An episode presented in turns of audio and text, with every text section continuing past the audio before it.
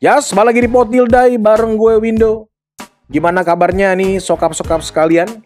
Mudah-mudahan dalam keadaan yang selalu sehat dan tentunya tetap semangat.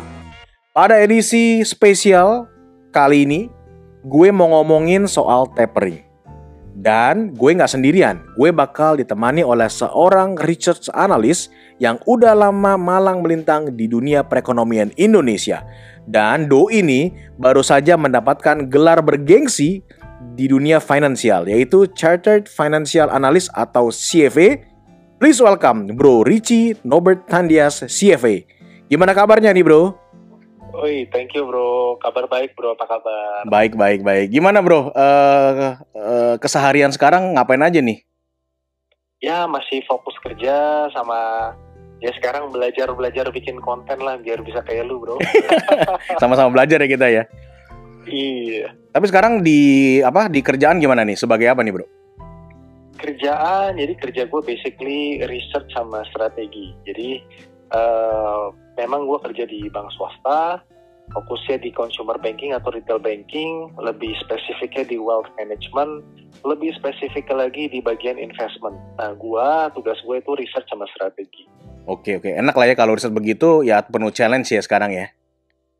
Betul, ya selalu dinamis lah, market selalu bergerak, selalu ada yang harus dipelajari, selalu harus ada yang dijelaskan dan sebagainya, bro. Yes, yes. Nah, lu kan sekarang nih kemarin gue liat di story nih, keren banget nih. Gue gue sebagai temen lu quite uh, proud juga nih, bangga banget ya. Karena akhirnya finally ya setelah sekian lama ya, udah bisa mendapatkan CFA nih bro ya. Bener, bener. Boleh cerita nggak bro? Itu suka duka lu dalam mengarungi atau mencapai target CFA itu apa aja?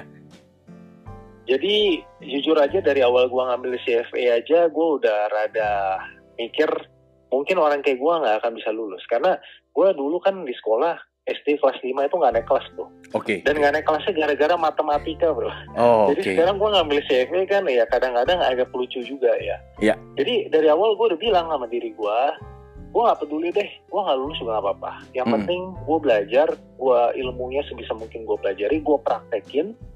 Eh, udah itu aja buat gue cukup deh. Ya kalau bisa dapat gelarnya ya puji Tuhan deh. Itu Hmm. lumayan mukjizat lah buat orang kayak gue yang ibaratnya nggak kuliah finance ya kuliah ekonomi Ya. dan gua tuh dulunya nggak suka hitungan dari CFA kan isinya rumus semua gitu kan. Betul. konsep-konsep hafalan juga banyak sekali Nah, jadi eh, awalnya gua udah bilang ke diri gua udah gue emang cuma pengen belajar ya tapi ya sering berjalan waktu ya sayang juga apalagi pas udah nyampe level 2 kalau lu nggak ambil level 3 sayang banget nah banyak bro orang tuh give up di level 2 Ya. karena buat dia level 3 itu udah nggak relevan dengan kerjaannya tapi kalau buat gua ya namanya ilmu tuh tetap penting sekarang mungkin nggak kepake tapi who knows one day Iya, gitu kan. iya, iya. Nah, eh, kalau dukanya bro? dukanya Tadi kan sukanya nih ya, ilmu lu Dukanya. kepake keren ya. Sekarang kalau dukanya Benar, nih, benar. opo nih. Ya dukanya definitely gini dari segi uang eh, mungkin nggak murah ya jadi kita harus nabung. Tapi yang bayar mahal itu bukan uang tapi lebih segi effort sama waktunya. Jadi every weekend udah pasti lo harus belajar. Weekdays pun lo pulang kerja lo harus eh, belajar gitu kan. Ada orang yang kalau yang memang ngejar straight ya dua tahun langsung lulus sampai level 3 itu dia pagi sebelum kantor belajar pulang kantor belajar sampai jam 11 malam weekend eh, nggak ada cerita keluar Eh, Iya. public holiday udah pasti dipakai buat belajar gitu kan Iya. jadi eh, pengorbanannya cukup banyak dan satu hal tuh kayak lu tidur lu rada nggak nyenyak bro karena kayak dikejar-kejar mulu gitu. Udah Oke. gitu satu hal lagi ya apa ya liburan apa pun lu nggak ada jadi bisa dibilang social life lu tuh lumayan kena juga eh, harus diakuin makanya banyak yang bilang kalau udah berkeluarga eh, challenge-nya tuh lebih besar lagi gitu karena udah harus ngurusin yang lain gitu kan. Betul, betul, betul, betul. Tapi eh, at last kita udah ber- lu udah berhasil lah ya eh, nail ini si CFA ya, meskipun sulit ya. Yes. Nah ini juga pelajaran penting nih buat para sokap sekalian bahwa sebenarnya nggak ada hubungannya dengan kuliah kita, dengan background kita. Kita mau fail waktu kita waktu masa kuliah dulu ataupun masa SMP SMA, tapi kita bisa proof di kemudian hari bahwa kita berhasil atau kita bisa mencapai uh, sertifikasi yang cukup bergengsi tinggi ya. Kalau nggak salah kan charternya ini pemegang holdernya nih license holdernya paling cuma 200 plus minus 200-an holder ya kalau nggak salah ya bro. Iya, setahu gue masih di bawah 300 kalau di Iya. Indonesia. Ya, yang terakhir ini kayaknya masih di bawah 300-an ya. Yes. Nah, bro, kalau boleh nih berbagi buat sokap-sokap Otildai, eh tips and triknya apa sih supaya kita bisa lulus CFA ya? Selain yang tadi ya, mungkin eh, nggak ada weekend, no weekend, no public holiday, etc. Iya. etc. Apa sih bro tips and trik utamanya bro? Nah, kalau gua strategi gua jadi gini, gua belajar tuh lama. Jadi pas gua ujian level 1 pun gue ikut kelas tuh di minus. Eh, selesai bulan Mei, Juni ada ujian tapi gua nggak ikut karena gua nggak pede dan gua merasa eh, gue perlu belajar. Akhirnya gue ujiannya Desember. Oke. Jadi proses belajar gue tuh panjang dan buat orang yang ngejar 2 tahun ini metode ini pasti nggak akan kepake. Jadi cara gue yang pertama gue akan skimming. Skimming tuh gue bacain tuh semua bukunya benar-benar dan gue bacain dari kurikulum. Jadi nggak yang dipotong-potong pakai exam provider lain. Ya. Lalu yang kedua stepnya gue bikin mind mapping. Oke. Mind mapping ini penting banget karena CFA itu kalau kata gurunya ya ada satu guru gue dulu namanya Ricky Isan Mm. Eh, gelarnya ada 10 bro atau lebih Iya, gitu iya. ya. Dia bilang CFA itu kayak potong rumput. Jadi lu potong di sebelah kanan, udah selesai nih udah rumputnya udah pendek. Lu potong ke tengah, lu potong ke kiri. By the time lu selesai di kiri, yang kanan udah tinggi lagi rumputnya. Ah, I see. Maksudnya apa yang lu belajarin di topik satu, by the time lu di, nyampe di topik 7, 8 udah lupa lagi. Oh, Nah oke. jadi teknik belajarnya itu nggak bisa SKS sudah pasti nggak mungkin bisa. Mau dan orang pintar banyak banget yang fail simply karena dia nggak ada waktu dan dia nggak nggak benar-benar effortnya tuh nggak maksimal. Jadi pintar doang nggak cukup. Itu effortnya harus luar biasa. Nah yang Ah. ketiga harus ngerjain soal sebanyak-banyaknya. Jadi kalau satu bulan sebelum ujian lu belum mulai latihan soal itu udah lampu kuning tuh Oke. ya kan kalau dua minggu terakhir lu belum ngelakuin mock exam jadi Mhm. lu simulasi lu Iya. ujian gitu ya eh, itu menurut gua udah lampu kuning tuh agak bahaya tuh Iya. nah iya. jadi eh, memang tipsnya itu sih eh, memang nggak bisa nggak bisa lu nggak bisa kayak ujian di Indo yang lu tau kan di Indo kan banyak ujian yang lu hafalin soal apa latihan gitu kan Betul. pas besok keluar sama persis gitu Betul, Lu betul, betul. soalnya lu lihat jawabannya udah tahu jawabannya apa gitu ya definitely CFA nggak bisa kayak gitu jadi hoki lu nggak bisa ngandelin kayak udah gua belajar soal aja terus gua harap lulus. Eh honestly gua nggak pernah dengar ada orang yang bisa lulus dengan cara kayak gitu. Ya, makanya holdernya juga limited ya. Dan dibayarnya mahal tuh. betul bro. Betul bro. Oke, itu tadi sedikit tips and trick dari Bro Ricci soal bagaimana kita bisa melewati CFA eh, dengan bukan dengan mudah lah, tapi dengan usaha, dengan tekad yang keras dan mau belajar pasti bisa melampaui itu dan bisa mencapai target. Nah, eh, Yes. pada kesempatan kali ini gue mengundang Bro Ricci soalnya mau ngomongin soal tapering nih. Tapering ini kan sangat-sangat booming saat ini ya, apalagi kalau Iya. kita berkecimpung ya Bro di pasar modal itu banyak orang atau investor di Indonesia eh, khususnya pada wait and see. Nah sebenarnya banyak Iya. orang nih yang kalau gua survei ya itu banyak yang nggak tahu soal tapering. Nah boleh nggak Iya. bro cerita itu definisi tapering ya? Tapi apa itu sih sebenarnya tapering bro? Oke, tapering itu intinya gini loh. Bahasa taper itu kan kalau celana jeans di Ya. taper itu dipotong. Ya. Jadi misalnya dari full dipotong jadi 7 per 8 misalnya. Atau mau lebih pendek lagi jadi berapa lah, terserah gitu kan. Mhm. Nah, taper itu definisinya sebenarnya mengurangi. Ya. Nah sekarang apa sih yang dikurangin? Yang dikurangin adalah QE. QE itu adalah quantitative easing. Itu Hmm. intinya cetak uang. Oke. Jadi gara-gara COVID ya kan eh, ekonomi dunia kacau, bank sentral hampir di seluruh dunia melakukan namanya QE atau Mhm. cetak uang. Tujuannya supaya bikin likuiditas di market tetap bagus karena kan kredit langsung pada macet tuh kan. Iya. Bank eh, banking system harus dikasih likuiditas yang lebih yang nggak normal supaya uang tetap muter dan eh, ekonomi nggak nggak kacau. Nah, The Fed atau Amerika itu yang pertama melakukan QE, quantitative easing. Dia pernah melakukan dulu di di apa di krisis 2008, habis itu dia QE kira-kira 4 tahun sampai 2013 baru melakukan tapering. Ah oke. Tapering itu adalah dikurangin. Uh-huh. Jadi tadinya misalnya nyetaknya 100 miliar US dollar per bulan, Ya. dikurangin menjadi 80. Oh, oke. Nanti tiga bulan kemudian dikurangin lagi jadi 60. Nah, Iya. jadi tapering itu adalah sebenarnya proses normalisasi. Mungkin gua kasih analoginya kayak gini. Mhm. Eh, ekonomi yang lagi resesi itu kayak pasien lagi sakit. Mhm. Nah, berarti harus masuk rumah sakit dan diinfus. Ya. Infus itu adalah QE-nya. gitu. Cetak uangnya itu infusnya. Mhm. Ya, karena harus disupport. Dia nggak bisa memenuhi kebutuhan sendiri. Nah, tapi kalau dia udah sembuh, ya berarti kan infus harus dicabut. Nah, waktu infus dicabut secara total itu kalau di bahasa keuangannya ini sekarang taperingnya udah komplit, udah selesai, udah nggak cetak uang lagi, baru selanjutnya the Fed bisa naikin suku bunga. Iya, iya, iya. Uh, berarti yang melakukan tapering itu sebenarnya the Fed-nya US ya? Betul, bank sentralnya. Kalau di Indonesia, bank Indonesia. Iya. Gitu. Oke, nah uh, kalau tadi ngomongin bahwa kan lagi pasien lagi sakit, kemudian harus infus. Nah sebenarnya nih kalau tapering ini uh, udah pernah belum sih ber, apa di dieksekusi sebelumnya, sebelum yang desa sesus di tahun 2021 ini bro? Sebelumnya udah pernah terjadi juga ya? Nah kenapa orang kok heboh banget ya soal tapering ya. dari awal tahun? Karena di 2013 waktu The Fed ngelakuin tapering itu benar-benar dunia kacau gue inget banget rupiah tuh pernah di 8.500 ya di 2012. Yes. Uh, gara-gara tapering 2013 itu rupiah itu ke 12.000. Oke, okay, naik Jadi melemahnya luar biasa yeah. sekali dan yeah. itu satu dunia berantakan. Mm. Nah, kenapa begitu? Gue jelasin karena dulu permasalahan ekonomi di Amerika. Jadi karena Amerikanya kacau, lalu The Fed cetak uang, ya investor akan cari tempat yang ekonominya bagus dong Nah karena Amerikanya yang lagi kacau dan ekonomi yang nggak membaik dengan signifikan, orang keluar. Karena likuiditas banjir, orang keluar dari Amerika, tukarin US dollarnya masuk ke emerging market. Mm-hmm. Masuk ke Thailand, ke Filipina, ke India, ke China, ke Indonesia, ke Brazil, ke Rusia, you name it, semua emerging market bisa dibilang dapat porsinya. Yeah. Termasuk Indonesia.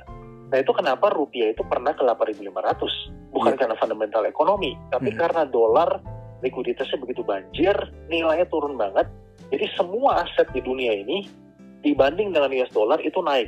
Mau emas, mau properti, mau komoditi, semua aset di seluruh dunia itu naik. Yeah. Nah, otomatis duitnya keluar dari Amerika dan masuk ke dalam konteks kita anggap aja ke Indonesia. Dan memang gue inget tuh di QE yang ketiga, jadi The Fed tuh ngelakuin 4 tahun itu ngelakuin tiga kali cetak uang. Mm-hmm. QE yang tiga itu paling berasa di IHSG. Baru nyampe bulan Mei itu IHSG udah naik 20%. Kalau saham blue chip itu naiknya udah di atas 50% semua. Yeah. Karena asing mainannya blue chip. Mm-hmm. Nah, terus kemudian di tengah-tengah tahun 2013 Ben Bernanke itu waktu itu kepalanya The Fed bilang bahwa kita mau mulai mempertimbangkan dia belum bilang mau mulai loh baru bilang mempertimbangkan yes untuk melakukan tapering atau mulai kurangin karena dia ngelihat eh, inflasi udah hampir 2%, target inflasi di negara maju itu 2%. Mm-hmm. Nah, ini kita harus mulai ngerem nih karena kalau likuiditas dibanjirin terus bisa bahaya karena kan orang minjem duit jadi gampang, orang investasi ngambil resiko jadi nggak usah ngitung resiko, nggak usah hitung valuasi, sikat karena likuiditas banyak, gampang dapat duit. Nah, tapi marketnya langsung tantrum makanya ada dibilang taper tantrum yes. jadi kayak anak bayi ngamuk-ngamuk nangis-nangis iya, betul. karena market berpikir bahwa ekonomi Amerika tuh belum kuat untuk dia lakuin tapering okay. dan ibaratnya kalau balik ke analogi tadi pasien pasiennya udah manja nih udah yeah. biasa diinfus jadi pas infusnya mau dicabut, padahal mungkin dia udah mau sembuh, tapi dia tetap berpikir enggak enggak enggak, gue perlu infus, gue perlu infus karena enak di infus, gue nggak usah banyak makan, nggak usah banyak minum gitu kan. Iya. Padahal dia harusnya udah dilepas infusnya. Nah hmm. itu yang terjadi di 2013. Jadi di IHSG juga ancur-ancuran, hmm. obligasi ancur-ancuran, properti Indonesia itu juga hancurnya dan bukan Indonesia doang di seluruh dunia. Ya. Itu mulai di 2013. Jadi ibaratnya ini uh, kalau gua kasih analogi ya, kayak tsunami. Tsunami pertama datang airnya tuh kan banjir kan. Wah happy. Ini asumsi happy ya. Airnya wah datang happy nih. Mm-hmm. Pas ditarik balik ke laut, yaitu gedungnya runtuh semua. Kira-kira mirip-mirip gitu. Uh. Jadi itu kenapa tapering kali ini orang tuh udah pada was-was tapi yes. sebenarnya sekarang beda bro, mm-hmm. karena nah tadi kan dulu kan satu nomor satu permasalahan ekonomi di Amerika. Yeah. Nomor dua marketnya itu belum ready untuk tapering. Sekarang yes. kebalikan. Uh, permasalahan ekonomi COVID ini dimulai di Asia, di yeah. negara berkembang, ya kan. Nah jadi the Fed QE ini yang di tahun 2020 duitnya itu nggak keluar ke negara berkembang, tetap aja di Amerika. Makanya kita lihat di tahun ini S&P 500 yeah. di as per kemarin ya di minggu lalu dia udah cetak rekor tertinggi untuk 53 kalinya gitu. Jadi oh. trading days setahun dua hari 200-an hari 53 kalinya tuh dia nyetak all time high gitu bisa dibayangin. Iya, iya. Duit yang di Amerika udah banyak, yang dari emerging market juga ditarik-tarikin, dimasukin ke Amerika semua. Nah, jadi otomatis kalau nanti tapering apanya lagi yang mau diambil dari Ya. emerging market? Emang duitnya udah di US. Udah di Makanya US, betul. dampaknya sebenarnya nggak akan sebesar 2013 tetapi waktu itu memang very very painful jadi orang tuh pas dengar tapering udah langsung negatif banget Kaget dan ya. sekarang bedanya lagi market yang dari awal tahun udah bilang the Fed ini udah harus tapering karena inflasi naik terus inflasi Iya. US sekarang 5% jadi tinggi sekali gitu Ya, kalau sekarang gue lihat eh, para ekonom kita juga sudah menyampaikan ya bahwa nggak usah nggak usah apa panik ya, semua sudah tenang dan dan menurut gue eh, sekarang tuh para ekonom kemudian para penggiat pasar juga udah apa ya menginformasikan ya supaya jangan panik karena Indonesia likuiditasnya juga nggak nggak jelek-jelek amat, bagus banget malah kalau gue bilang ya, karena kan memang duitnya dari dulu kan memang di US, oh Indonesia akan putarannya ya segitu-gitu aja gitu, nggak akan nggak akan terganggu Betul. eh, more or less ya sama lah gitu ya. betul Nah bro, kalau tadi kita udah ngomong eh, soal tapering itu apa, kemudian kenapa tapering itu terjadi. Nah sekarang sebenarnya dampaknya tuh opposite bro ke Indonesia, terutama ke makroekonominya, inflasi, instrumen keuangan lainnya itu dampak terbesarnya tuh apa bro? sebenarnya selama rupiahnya stabil itu bisa dibilang nggak ada dampak apa-apa. Yang bikin kacau waktu itu tuh duit, ya duit di capital market ya, di pasar keuangan. Yang masuk ke bonds Indonesia, masuk ke saham Indonesia, mereka eksodus keluar kembali ke US. Rupiah dari 8.500 ke 12.000. Yield obligasi pemerintah, gue jujur lupa. Tapi naiknya banyak banget, kalau nggak salah hampir ke 10% atau bahkan di atas 10%. Sekarang di 6%, bisa bayangin ya, jauh banget. Jauh ya. ya, ya. Eh, jadi itu langsung stabilitas keuangan kacau balau semuanya. Apalagi Indonesia banyak perusahaan kan utang luar negeri ya. Yes. Jadi utangnya di luar negeri tapi nggak di hedging. Jadi waktu rupiahnya melemah 30%, babak belur laporan keuangannya berdarah semua ibaratnya. Iya. Gitu. Jadi dampaknya sebenarnya lebih ke arah nilai tukarnya. Karena sekarang tadi kayak yang udah lu bilang bro, Hmm. market kita ini sekarang didominasi oleh eh, domestic market. Ya. Jadi asing itu kepemilikan di obligasi maupun saham itu udah turun jauh dibanding dulu.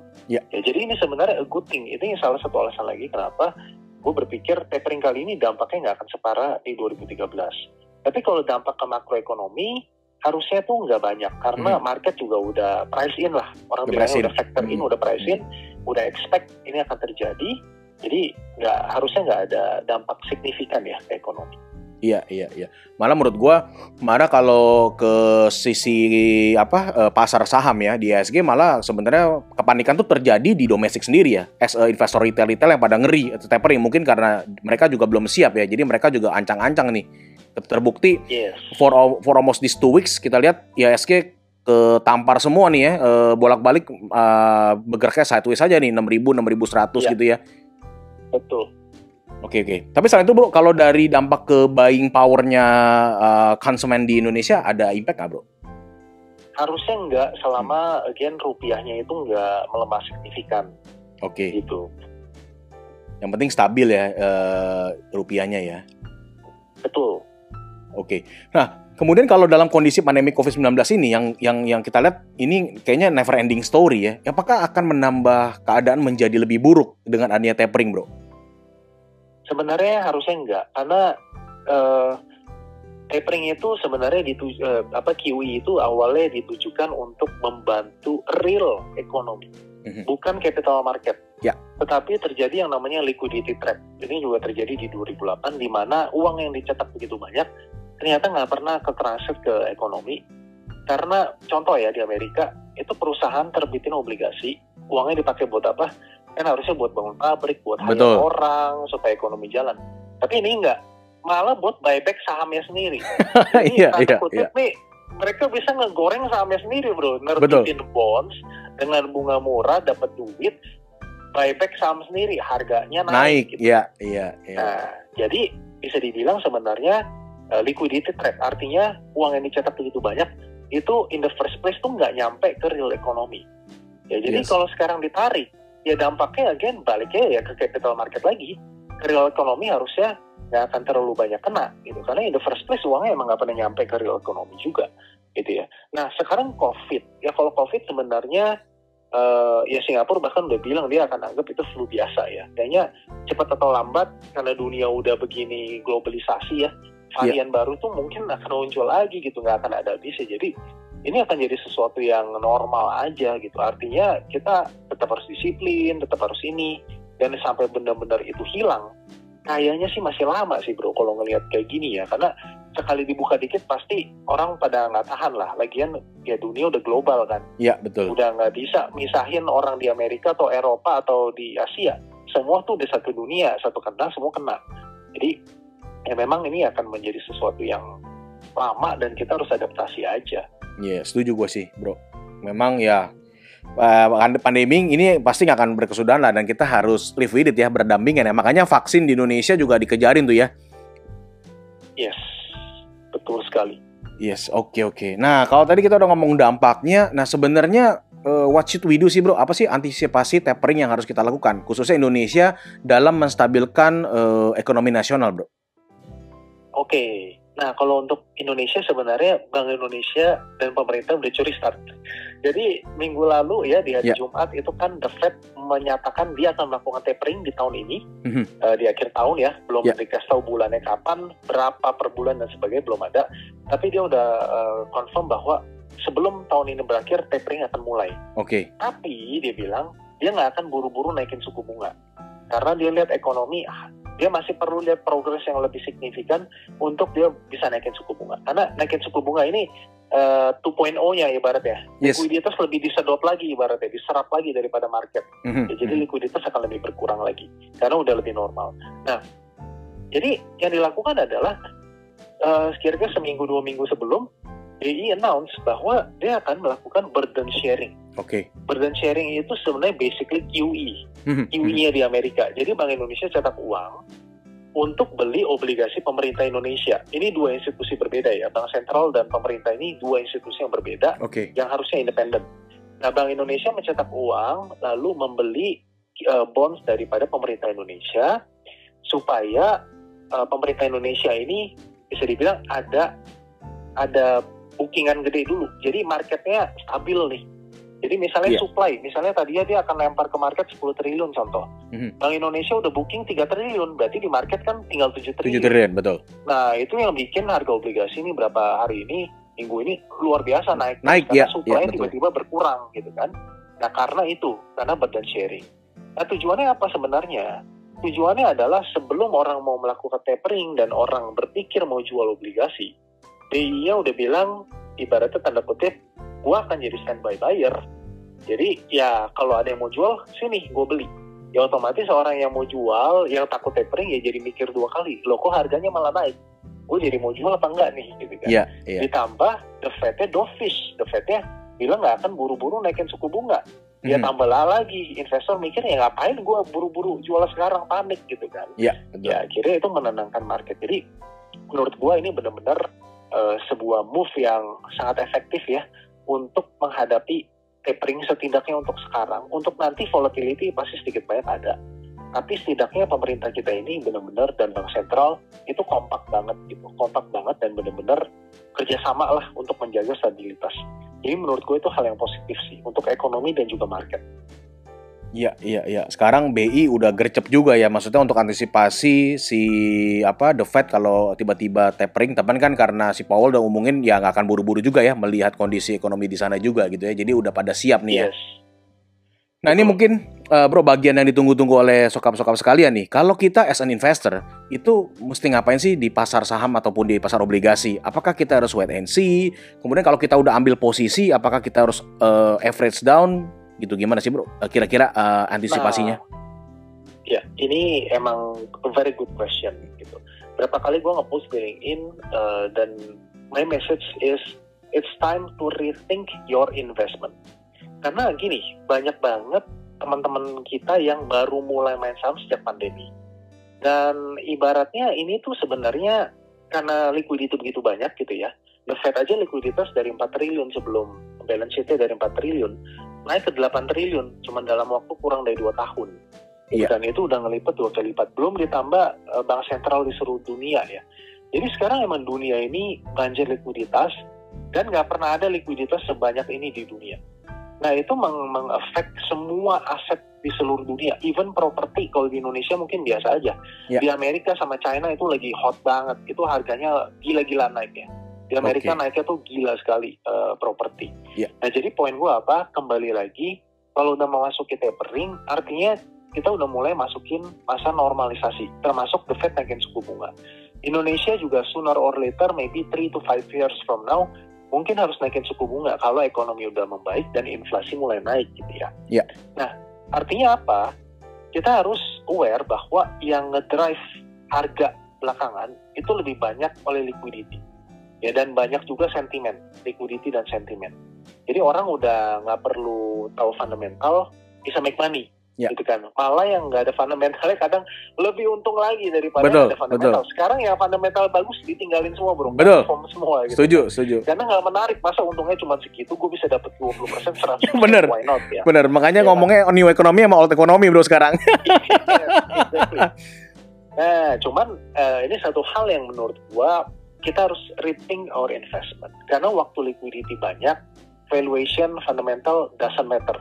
Tapi kalau udah back to normal at the end of the day, orang akan mulai ngitung resiko lagi, ngitung value lagi, ya kan? Artinya it's time to rebalance. Jadi kalau misalnya porto kita ini sekarang berat banget semuanya itu ke yang benar-benar misalnya yang semua full new economy yang memang eh, kita depend on prospeknya gitu ya Iya. ke depannya. Iya. Tapi kan harus dibuktikan juga dengan valuasi yang begitu Tinggi luar ya. biasa tinggi. Mhm, mhm. Ya itu eh, nggak boleh kepleset. Sekali kepleset itu ambruknya lumayan. Goodbye bro, betul betul. Karena Iya. fundamentalnya nggak ada itu, kan jualan Betul, project. Betul, betul, betul.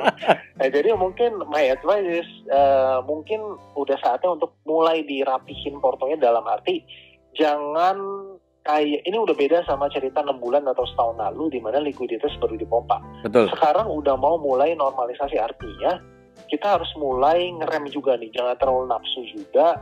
Harus mulai liatin lagi portonya terlalu berat nggak ke misalnya aset-aset yang eh, terlalu beresiko atau terlalu volatile. Kalau menurut gue sih itu ya.